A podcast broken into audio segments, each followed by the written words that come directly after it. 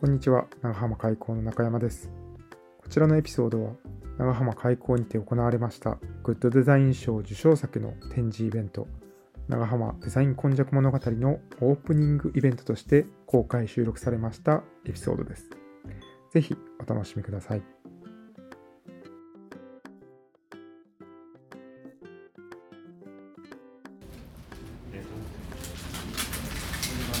はい、じゃあ録音を始めましたので、はい、スタートしていきたいと思います。はいあの本日3本目のまあトークということで、はいあの私開講の中山があのまあ MC といいますか一応司会的なことを務めまして、えっとまあ、ゲストの方はですねあの株式会社黒壁から佐藤泉さんに来ていただいています。よろしくお願いします。よろしくお願いします。私はですねいつも話が硬い硬いと言われるので、えーはい。まあこういう固めの始まりでで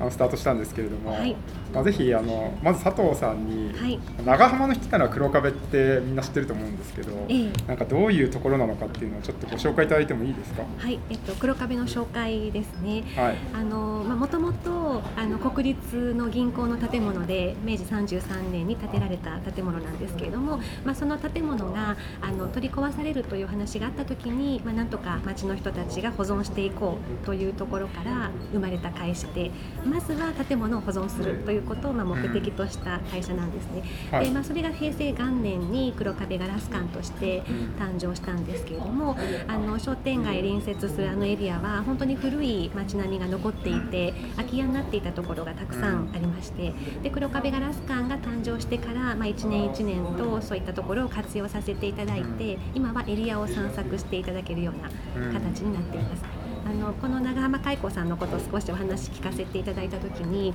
はい。あのみんなで作り上げるできたものを渡すではなくてみんなで作り上げるというあの言葉が書いてあったんですけれども、うん。あのおそらく、まあ、その頃いてくださった方々があのこういう問題がある。じゃあこれを残していこうっていうそれぞれの、まあ、得意分野であのうん。集まって問題解決をして作り上げていったという経緯があったんじゃないかなっていうふうに思っています。あーありがとうございます。ちょっと硬い黒壁って平成元年にできたんですか？はい、平成元年にはい黒壁ガラス館として誕生しあました。ーなるほど。なんか私は長浜あの唯一多分今回トークのホストの中で長浜出身なんですけど、はいなんで自分は今30半ばなのでまあなんかこう物心ついた時にはなんか黒壁ってすでになんていうかあの黒壁だったんですけどはい。なんかその平成元年にさ始まる前って黒壁ってどんな感じの場所だったんですか？そうですね。あの私も今あの、まあ、お仕事が広報というところで、はい。あの先輩方とか関わってこられた方にお話を聞かせていただいてるんですけれども、あの当時はもう本当に浜行きという言葉があったようにはは浜浜行きあの長浜の今黒壁が存在するあのエリアにええ人が集う。えまあ、それくらいこはい。う町の人たちが何かがあるとそこに集うような、まあ、集客力というと変な言い方ですけどもあの人が集うポテンシャルがあるエリアだったんですね。ではい。6つの商店街が隣接していてむむ六つですか？はい六はい。はい、あのそれはもう黒壁ガラス館ができるもっと前の話ですけれども、うん。あのもともとその国立の銀行だった建物が、まあ、いろんな経緯を経てうん。昭和に入ってカトリック教会として使われていて。でそのカトリック教会として使われていた頃初めの頃は本当に賑やかな町だったというふうに聞いていましてで黒壁の話が出てくる時に、はい。時を同じくしてあの、まあ、多分日本全国そうだと思うんですけれどもあの国道沿いに大きな量販店ができ始めて商店街と言われるものが、うん。まあ、少しずつ衰退化していった時期と重なっていてで長浜の街中もそれと同じようにうん。あの、まあ、ちょっと少し寂しくなっていたっていうところの黒壁ガラス館のあの館の取り壊しというお話があったので。はいはい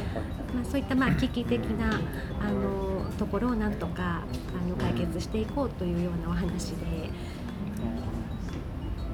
なるほど、ありがとうございます。佐藤さんも長浜ご出身。はい、ですか？私も長浜の出身です。なんか佐藤さんのなんか記憶の中にある黒壁、まあ、できる前の、まあ、黒壁に関するなんか思い出とかってあります？か。あの私があの少し覚えているのはあのカトリック教会になっていた時の白い壁の白壁だったんですか？はい、あの まあ、今黒壁という名前を使わせていただいてますけども、えまあ、その理由はもともと黒漆喰の黒い壁というところがあったので町の方々が親しみを込めてー。あの国立銀行という名前ではなくて黒壁さん黒壁さんっていうふうに呼んでらっしゃったっていうところで黒壁ガラス館という名前になってるんですけども、うん。昭和にカトリック教会として使われていた時は白い壁になっていたのでへガラス館として誕生する時は元ある姿に戻すということで黒い壁に、はい、戻ったんですがあの白い壁がなんとなく記憶には残っています。えー。その時ってさっきなんか浜行きっていうこともおっしゃってましたけど、ええ。もうその時は町としては結構そのなんて言うんでしょうかね。もう盛り上がりがあったというかどんその時はどんな町だったんですか？私が記憶してる時はもう後半なのでえー、あのじゃあもうそのさっきおっしゃってたみたいにロードサイドに量販店ができてちょっとずつ人が中心地っていうよりは外に出ていくっていうか。ね。はい。あそんな感じだったんですね。なるほど。なんかその佐藤さんはその黒壁に何て言うんでしょうね関わられ始めたというか入社されたのはどれが設立してからどれぐらいの時だったんですか？私が、えー、と関わらせていただいたのは今からあの、まあ、少し前ですけども、あはい。の黒壁を作り上げた人たちとうん。少し一緒にお仕事をさせていただいていて、はいはい。あの当時の話を聞く機会っていうのはたくさんあったんですね。うんなので空き家が少しずつ、うん。うんまあ、そのまま生かして中を変えてお店になっていくっていう姿も見てきましたしはい。買い付けなどに行かせていただいたりとかっていう経験もさせてもらいました。あなるほどありがとうございます。なんかまあ私のその拙い知識ではあるんですけど、ええ。黒壁ってあの黒壁のあの建物ガラス管の建物だけじゃなくってなんていうかその周辺のこう古民家っていうんですかね、はい。家を買い取ってなんかそのいわゆる不動産業というかデベロッパーみたいなこともしてるっていうようなことも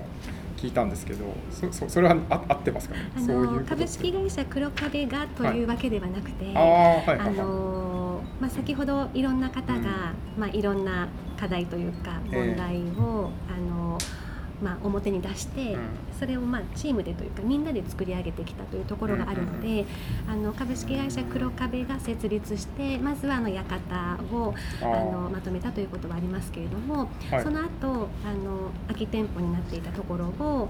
購入させていただいたりはい。借りてそれをお使いいただくようにアレンジをしたりそういったところをあのしてきたんですね。であその中であの不動産ですとかそういう管理を株式会社黒壁ではできないので、あー他の方にお願いしたりとか。ではい。黒壁ができてまあ街づくりの成功事例みたいな形で言われ始めて、全国各地から視察に来てくださる方が増えたんですけれども、その時にじゃあ視察の対応をしていただこうということで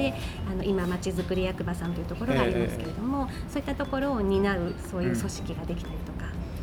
なので全てを黒壁がやってるわけではなくって、それぞれの仕事を、まあ、役割を持って、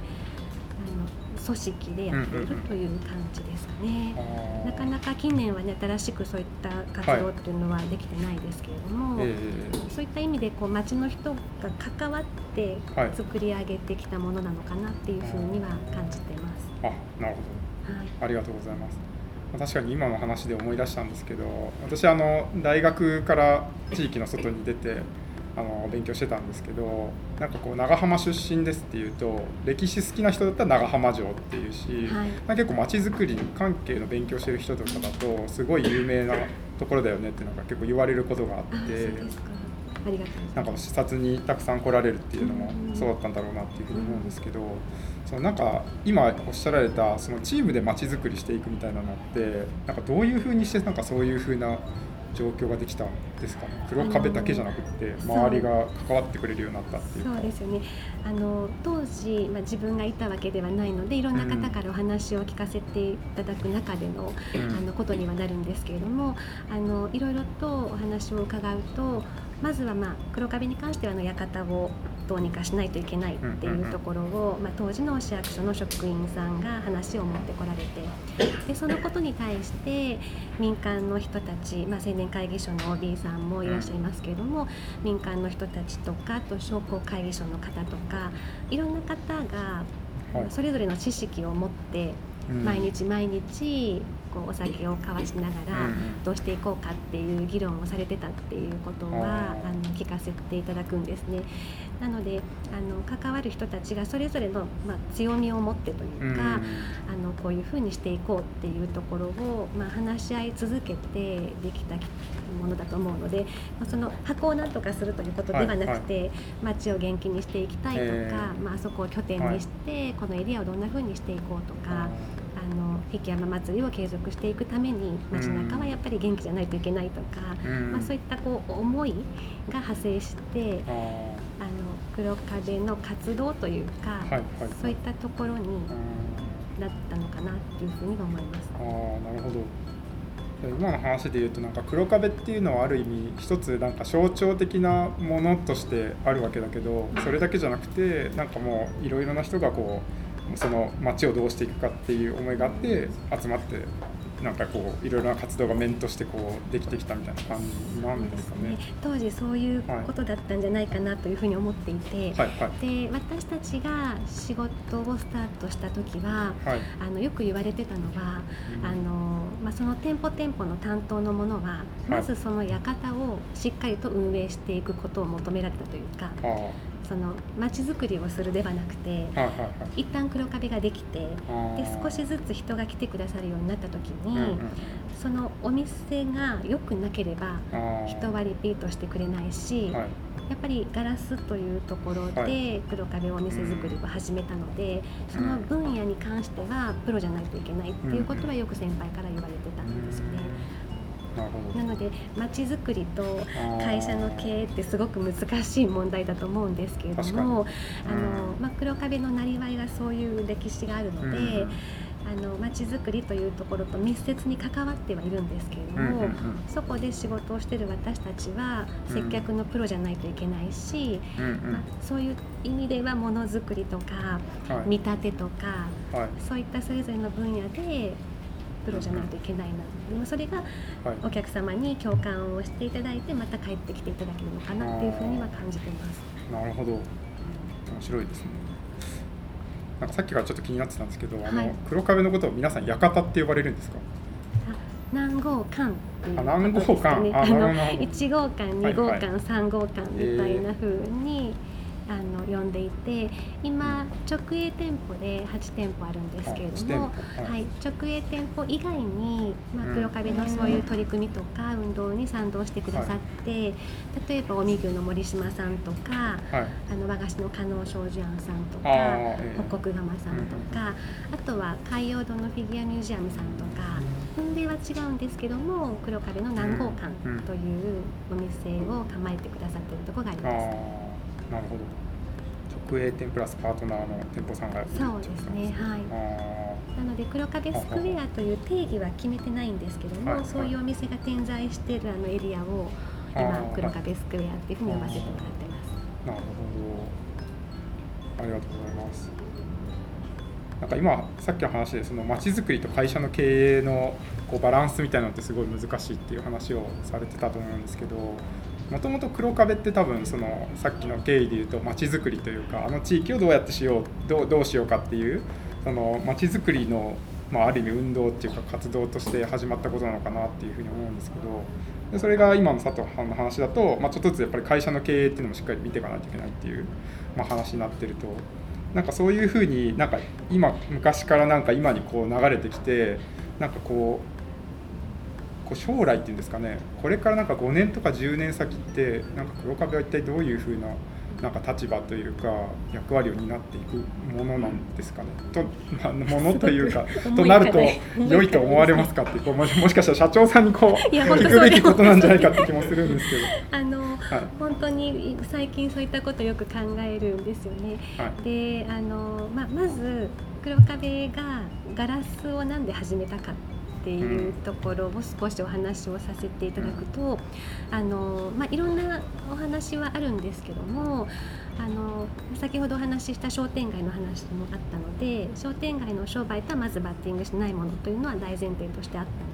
もあの歴史的な建造物がたくさん残っていて引山祭りもあってっていう、まあ、その歴史性のあるものということとで、まあ、文化芸術性の高いものということと、あと国際性という、まあ、3つの柱からガラスというものをあの持ってきたんですけれどもきっかけは、まあ、中で何をしようかという話になった時にもともと長浜はあのお着物の白生地の浜ちりめんが千葉産業でもあったので、はいはい、まあ、そういう着物の展示場にしたらどうかとか、あのホテルにしたらどうかとかレストランにしたらどうかっていう話があった中でガラスになったんですね。でそれはあの初代の社長がヨーロッパに行った時にガラスのあるところには人が集ってる。特に今女性が集ってるっていう光景を目の当たりにしてあのいろんな意見がこう出にくい中でじゃあガラスをやってみようっていうのが本当にきっかけだったんですけども、今思うとその歴史的な街並みとガラスの親和性というかそのガラスを選んだ美意識というかそういったものが長浜の街にあったんじゃないかなっていうふうに思っていてで、まあ今後本当にまあどういう方向になっていくかっていうのは分からないんですけどもそのガラスをしようってなった時にあの当時の役員の人たちが視察に行ってでヨーロッパで見たものは長い歴史とか文化に裏付けされたガラスを目の当たりにして。で自分たちも新しいことをするんであれば、まあ、そこまで覚悟を決めてというか、そのお土産物屋さんというところに終わらず、はい、文化を発信できるようなエリアを作り上げていこうという覚悟のもと始まったんですよね。であの長い、まあ、30年黒壁がやっていく中で、あの街の様子も少しずつ変わっていって、で観光地として、まあ、少しずつ認知されるようになるといろんなお店も増えてきて物も増えてきて、はい、まあ、そういった中であの今一度どうあるべきかっていうのを本当に真剣に考えるそういう時期に来てるなっていうふうには思っています。で個人的には、うん、あの私どちらかというとまちづくりの方から興味を持って入ってるんですけどもあのここ56年あのいろんなガラスを作ってる作家さんというか、うん、クリエイターの方とかデザイナーの方と話をする機会が増えてガラスに結構のめり込んでるんですよね。うん、であのやっぱりガラスっていいなっていうかそういったことをすごく感じているのであのまあ黒壁がガラスに特化してというか、うん、あのガラス文化事業というところでいろんな活動をまずは一本の柱としてやっていけるといいなというところで、うん、今あのものづくりをしてる方に知っていただける企画とかこれからデザインとかものを作っていく子どもさんたちに届けたい企画を考えるとかってことは実際にここ何年かしてるんですけれども、まあ、そこは一本あのやっていきたいなっていうのはあるんですけれどもちょうど長浜駅から近くで中心市街地というところに位置をしていてで、まあ、知ってくださるお客様が集まる集うエリアにもなってきたので、そういった意味では黒壁が担う役割っていうのは、ガララスを販売するとか見立てるというところともう一つ大きな役割としてこの長浜の情報をしっかりと発信していくというか、あのここに来ていただいたお客様に広域長浜の、まあ、魅力というか、ものであったり人であったりここから歩いていくところとか、あのまあ、二次構図の問題とかもありますけど、あの幅広くいろんなところにあのまあ、ご案内できるようなそういう役割っていうのは必要になってくるかなっていうふうには思ってます。なるほど。ありがとうございます。佐藤さんはまちづくりの方が興味あって黒壁に参加されたんですか？あのもともとどちらかというとそのガラスが好きだったというよりは、はい。あの素材としては好きでしたけど自分がものづくりをするわけではなかったので、うん、あのこう元気になっていく街を目の当たりにしてというか、あの街がすごく好きで、うん、同世代の友達からも郷土愛が強いっていうのはすごく言われていたので はい、そういうこう元気になっていく街を見ていくというか、えー、そういうことに携わってる人と触れたりとか喋ったりとかっていうのはすごく好きだったんですよね。で入ってからガラスのことは勉強させてもらったんですけれども、はい、あの黒壁っていろんなお店があってショップもあれば工房もあって、うん、飲食もあって、うんうん、で滋賀とか長浜の地場のものを販売してるお店もあって、うん、で意外と異業種の集まりなんですけれども、はいはい、なのでガラス館に勤めてた時は作る人と話をすることってほとんどなかったんですよね。うんうんで作る人と話をする機会とかができてきてものづくりにすごくより一層興味を持ってで全国各地にガラスという素材で自身を表現している方が本当にたくさんいらっしゃって。はい。そこで魅力をどんどんどんどん感じるようになって、まあ、そういったなんか自分が共感したものを来てくださったお客様にお届けしたいなっていうのも思いますし、その時に絶対長浜の魅力とか 街の魅力とか、人の魅力っていうのもお届けしたいなっていうふうには思ってます。ありがとうございます。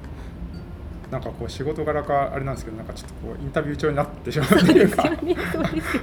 質問だったらありがとうございますっていうのがなんか癖になっちゃってるんで、あれなんですけど、なんかその佐藤さんの郷土愛っていうのはどこで育まれたんですか？兄弟はどこで育まれたんでしょうかね、はい、でもすごくあの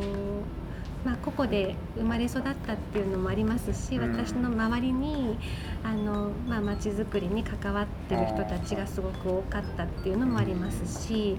あの、まあ、学生の頃に離れた一旦長浜を離れて、あの大阪に行ったり少し海外の方に行ったりっていうところで外から中を見る機会っていうのがあって。でその時にいかに自分が中のことを知らないなっていうのを痛感して日本の文化のことを勉強したり長浜のことを勉強したりっていうのもあったんですけどもなんか個々に住んでる人たちの熱い思いみたいなものはちょっとこう脈々と受け継がれてるような気はしていてあのなので、まあ、そういったところからですかね。なんかその佐藤さんから見てその熱い思いみたいなのってどういうところに感じられるんですか？まあ、壁山祭りは一つそれを代表するものかなというふうに思っていて、あのまあ、私は女性なのでお祭りのど真ん中中に関わるっていうことはないんですけれども、まあ、あれを長い歴史の中でずっと継承してこられた皆さんの、まあ、働きもすごくいいなっていうふうに思いますし、まあ、今でもあの壁山祭りの、まあ、準備というか、うん、裸参りの音とかが聞こえてくるとワクワクするというか、はい、でそれをあの一人でも多くの方に知ってもらいたいな見てもらいたいなっていうのもあって、うん、そういったところからなんか兄弟がどんどん広がっていったような気がします。や山組にのあるあるんですか？実は違うんです、ね、山組にも属してないし、えーはいはい、あのその自分が出るとかではないですけれども、まあ、住んでるところが神社の前でそこにはいつも長浜の引山祭りが集うところなので、ね。うん、はい、あのもう小さな頃からそれは見ていて。はいはい、そんなこともありますね。あれはもう本当長浜の人たちの熱い思いの集結したものというか、うん、あのはい、ただのイベントごとではなくて、はい、祭りごとというか。そうですね。私の周りにもやっぱり山組の人というかあの参加されてる方いますけどすごいこう、熱い思いを感じますね。話をしてて、同世代の人でもそうだし、自分より若い人でも、やっぱりなんか役者でこう舞台に上がったのがすごいこう、まあ、忘れられないっていうか、なんかそういうのもあって帰って時ちょきちょくちょくこう帰ってきたりとか。してる人がいるので、なんか祭りこそ本当にこう歴史継承されてるというか、はいあのおじいちゃんからお父さんにお父さんから息子さんにみたいな感じでこれから続いていくものなのかと思います、確かに。すごい長い年月続いてますもんね。そうですね、うん、なんかそれでいうとちょっと話が戻ってしまうかもしれないんですけど、はい、その黒壁っていう活動というかあのを中心としたまちづくりの活動ってさっきの話だとまあもう30年ちょっと経ったっていうことなんですけど、まあ、30年ってよくこう一世代って言われるというか、ね、まあ、世代が変わる年代だと思うんですよね。でそうなった時にその立ち上げられた方々のこう熱量だったりとか思いみたいなものってこうどういうふうに引き継いでいくっていうかその次の世代を渡していったりとかすることができるんですかね。なんか何が大切だと思われますすごく難しいなと思っていて、うん、であの、まあ、時代というふうに一言ではあの、まあ、言えないなと思ってるんですけれども、はい、あの立ち上げた方々の思いっていうのは本当に強かったと思うんですね。うん、で今も、うん、頑張れてるとしたらなんでかなと思うのはやっぱり思いがあるからかなっていうふうに思っていて、まあ、時代が厳しくなっていく中で残していきたいものというかこれからもつないでいきたいものっていうのを、うん。まあ、どういうふうに考えていくかの時に、まあ、しんどいなってもう気持ちが慣れてしまうと、うん。もうそこで終わっちゃうかなっていうふうに思っていて、まあ、今黒壁の中にも今後どうあるべきかなとかガラスをどうしていくべきかなとか、ここはどういうふうにあるべきかうん。話せる仲間がいるので。あー。あのまあそういう仲間と問題をあの共有しながらはいこう解決していくことが、まあ、次に進む一歩かなっていうふうには思ってます。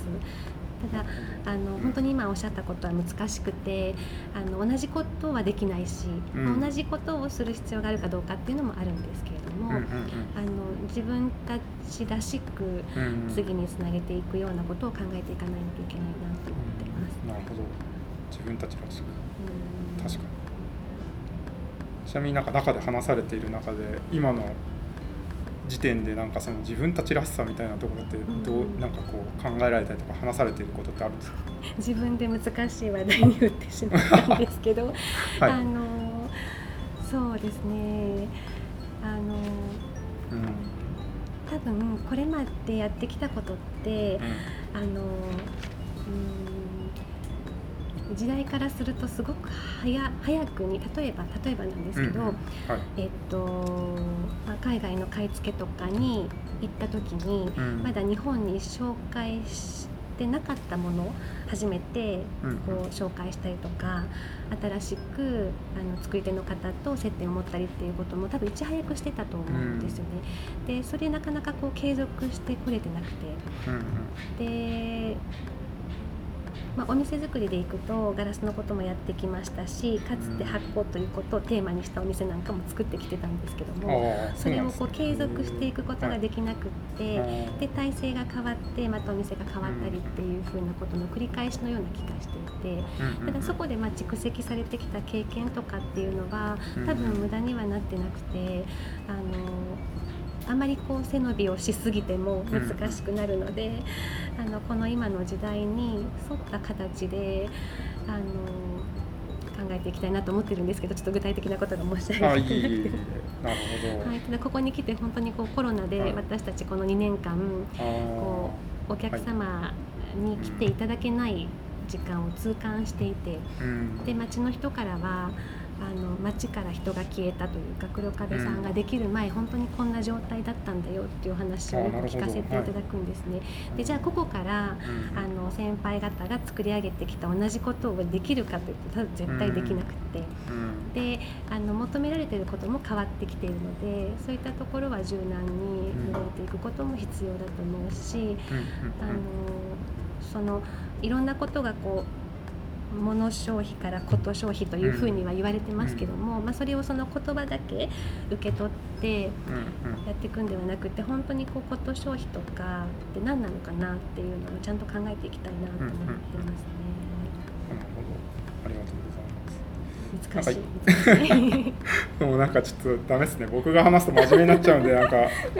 あすごい話して不安になってくるんですけど、はい、あのカジュアルに崩してください。いえいえいえと言いつつちょっと真面目な話が続くんですけど、はい。なんかさっきあの佐藤さんがあのおっしゃってた中でそのこれからどうしていくかとかあまあなんかそうですねどういうふうなことをしていくかっていう話をするときに、まあ、中の人たちでこう何かこう話せる人がいてっていう話をされてたんですけどなんかまあ、確かに会社のことなのであの自分たちの中で考えていくっていう必要はもちろんあるのかなっていうふうに思うんですけどこと例えば、まあ、町にこう関わることだったりとかっていうところで言ったら別になんか自分たちというか、まあ、かそのそうですね自分たちだけで考える必要もない部分ってあるのかなっていうふうに思って。なんかいろんな人と話しながらはい何かこう考えたりとか、うんなんかこう気づきを得るっていうのもいいんじゃないかなっていうふうにはい。思ったりもしたんですけれども、はい。なんかそういう意味でなんかこう佐藤さんとか今話しているメンバーの方々がなんか必要とされているものとかなんかこういう人と話してみたいとかうん。なんかそういうのってあったりするんですか？そうですね。今もう本当おっしゃる通りであの多分今までの黒壁は、まあ、あの初めの頃は違うと思うんですけどここ何年かはうん。本当にこう内向きにしか話ができてなかったような気がするんですよね。はいであの、まあ、それはじゃあうんそうしてる人が悪いのかというとそうではないと思うんですけども、あのここ最近本当にこう連携という言葉が言われるようになってきていて、こう外に出て本当にいろんな方とお話をすることの必要性というか重要性っていうのは感じてきているので、あの必ずしも自分たちだけで完結するということではなくて、あの特にこの1年とかは、今ここにいらっしゃる方もそうですけども、あの仕事で助けていただく方もたくさんいらっしゃいますし、はい、いろんな方とまあ、うん黒壁の立場から言うと自分たちの思いを届けて、うん、あのサポーターとか理解者なっていただける方を増やしていくというか、でこう物事をスタートする時に賛同していただけるような動きはしていかないといけないなと思ってるんですね。でその時にすごく大事だなと思うのはやっぱり思いがしっかりしてることっていうこととあ,、はい、であとあのここに息子さんいらっしゃいましたけど、あの はい、私、うん、伊藤さんのお父さんに仕事って、うんいかに自分事として動けるかが大事っていうことを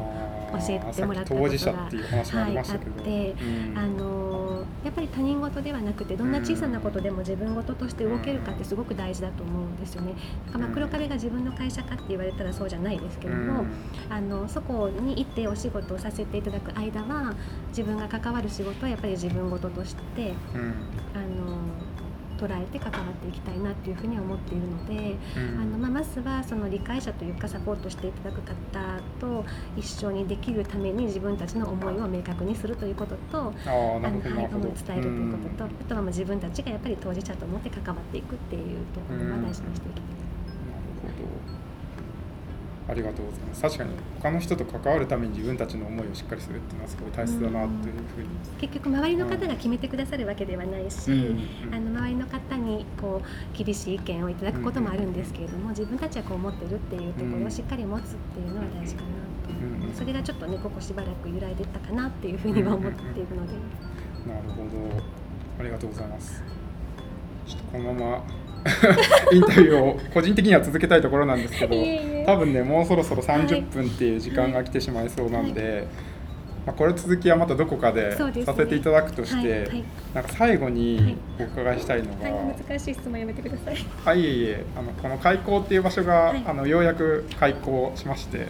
あ港を広くって書いて開港しまして、あのこれからどんどんなんかいろいろとやっていきたいなというふうに思ってるんですけれども、なんか佐藤さんからの最後になんかこう我々に対するなんかこう期待とか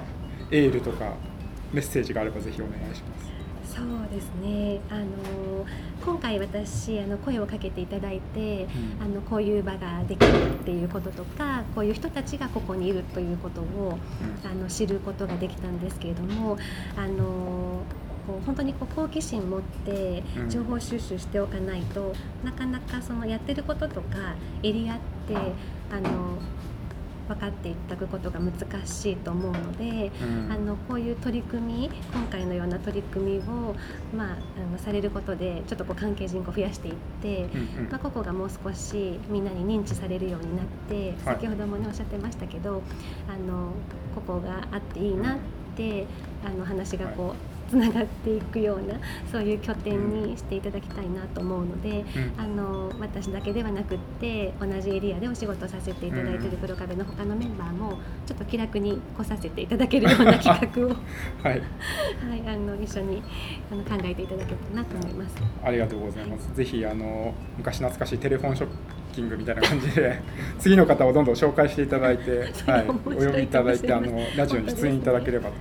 というふうに思ってますので。はいはい、あの引き続きよろしくお願いいたします。こちらこそよろしくお願いします。はい、ということで、あのトークの第3回ですね。はい、中浜デザイン今昔物語のトーク第3回目のトークはこちらであの終了にしたいと思います。あの佐藤さん本当にありがとうございました。ありがとうございまし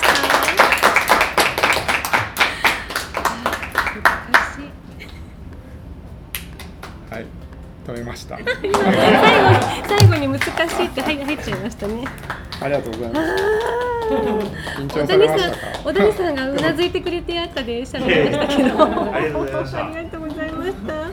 小谷さんもしかしたらビールビールとか飲んだ方が良かった飲まないバージョンと飲んだバージョン。ありがとうございます。いいありがとうございました。